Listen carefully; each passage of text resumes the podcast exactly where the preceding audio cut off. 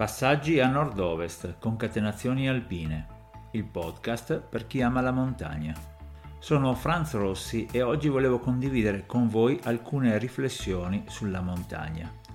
Seguo con grande attenzione il Gogna Blog, in cui Alessandro Gogna, un alpinista e un esperto di montagna, raccoglie interventi e provocazioni che fanno riflettere. Lo scorso 17 settembre ha pubblicato l'intervento di Reinhold Messner, raccolto da Enrico Martinet, un giornalista valdostano ed un altro grande appassionato di temi montani. L'intervento è stato pubblicato su Lo specchio della stampa lo scorso 15 agosto 2021. Il titolo è Al confine del cielo e ho pensato che meriti la più ampia diffusione. Così ho deciso di leggerlo nel nostro podcast.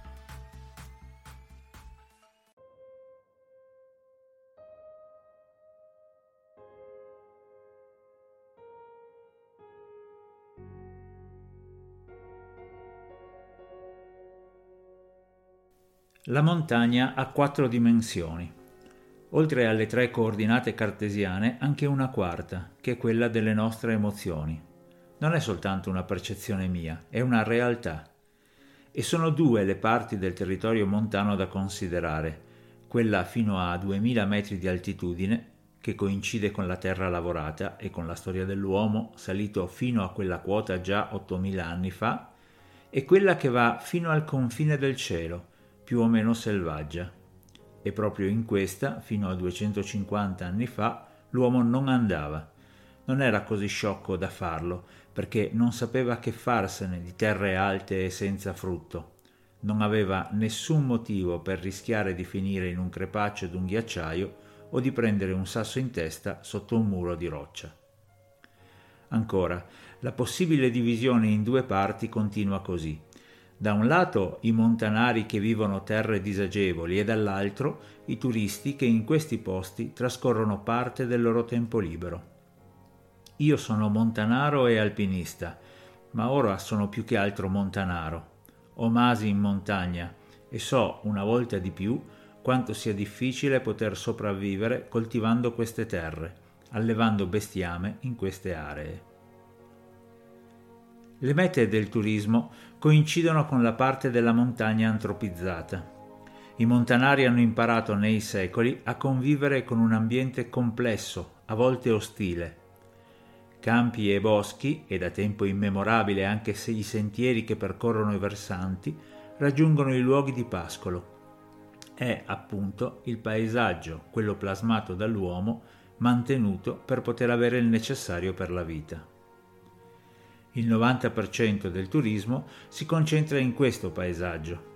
Fanno parte del restante 10% chi raggiunge gli ultimi pascoli e il limite della vegetazione e l'esigua minoranza di chi affronta le vie alpinistiche. Sento dire che l'alpinismo è in grande crescita e che oggi gli scalatori sono molti di più d'un tempo. Considerazione generica e soprattutto falsa. Quando ero giovane e salivo le vie dolomitiche di grande impegno, per esempio nel gruppo del Civetta, non c'era fine settimana di luglio o agosto in cui io non incontrassi almeno dieci cordate impegnate sulle vie classiche. Oggi se ne conta una al mese. Parlo di alpinismo, cioè di salite su pareti di montagna non addomesticate. Non bisogna confonderle con le falesie cariche di spit di assicurazioni e nemmeno con le ferrate. I club alpini, in genere, vogliono che la gente sia il più possibile in sicurezza, arrampicare, ma senza la possibilità di caduta. Sia chiaro, questo è un diritto, ma non fa parte della wilderness e non è la montagna dell'alpinismo. Se togli la gravità, la montagna diventa un'altra cosa. Se parliamo di aumento di frequentatori della montagna, facciamo, per esempio, riferimento a coloro che scelgono le falesie, dove, appunto, non ti importa della gravità. La sua forza ti costringe alla fatica per liberartene, ma i chiodi o l'attrezzatura delle ferrate evitano che ti trascini nel vuoto. Vie chiodate e ferrate sono aumentate e tutto ciò mi induce allo scetticismo, perché alla fine, in questo modo, la montagna perde gran parte del suo fascino. Pensiamo a quanto accade in Himalaya. Sull'Everest, la montagna più alta del pianeta, ci sono vie preparate per salire, quelle che io definisco piste. Servono al turismo ad alta quota per portare il più possibile gente. Ci sono giorni in cui si contano 300 persone in fila, lungo le corde fisse. Neanche al rifugio Torino al Monte Bianco se ne possono contare tante. Non è più una montagna, è un terreno di gioco e di ambizione per chi non è capace di salire da solo. Seguono tutti una pista preparata fino alla cima. L'alpinista, al contrario, affronta la verticalità in modo autonomo, in autoresponsabilità. Il turista, seppur d'alta quota, deve avere sicurezza e per questo ha il diritto alle facilitazioni. Allora, ancora una volta, facciamo una divisione da una parte i turisti, dall'altra gli alpinisti. Non sto né condannando né osannando questi o quelli, sto soltanto esaminando un fenomeno di cui occorre avere consapevolezza. Se il gioco in atto sull'Everest avvenisse su tutte le montagne, sarebbe una sciagura ambientale. Tornando alla contrapposizione duale, è un errore voler addomesticare la zona selvaggia, non coltivata né pascolata, così come è grave l'abbandono delle zone che possono essere coltivate. Il turismo è l'economia portante nelle Alpi, ma non bisogna ridurre o addirittura tentare di far scomparire le terre più selvagge, e non soltanto a favore di chi ancora pratica l'alpinismo, ma anche per chi può goderne la bellezza percorrendola nei tratti più agevoli o anche semplicemente guardandola. L'abbandono di campi, il degrado di malghe e villaggi, allo stesso modo, respinge il turismo. C'è necessità di un equilibrio. Puoi vendere la vacanza in montagna con la somma dei due ambienti, mantenendo l'agricoltura in montagna e non aggredendo le terre selvagge.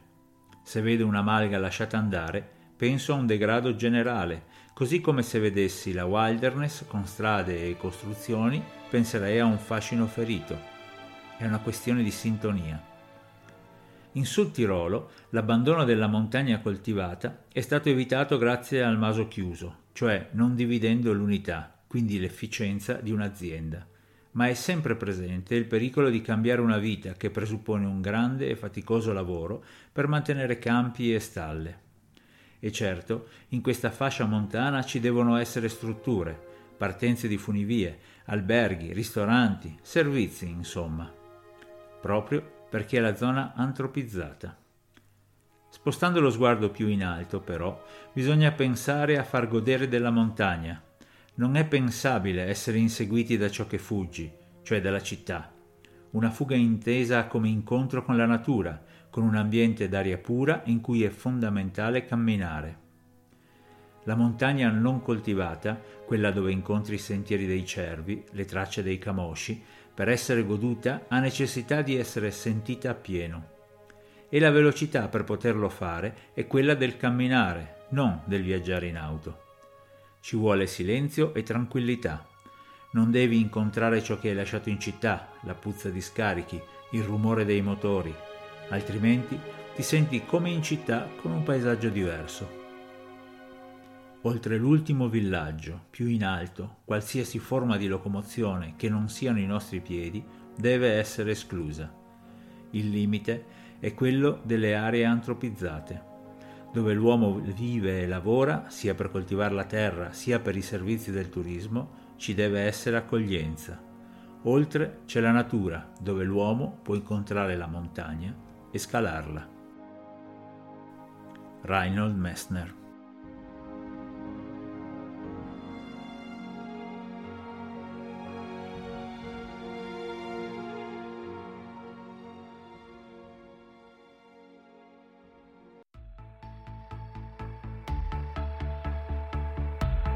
La lettura è la nuova rubrica di Passaggi a Nord-Ovest in cui vi proporremo degli approfondimenti trovati sulla stampa, sul web e nei libri.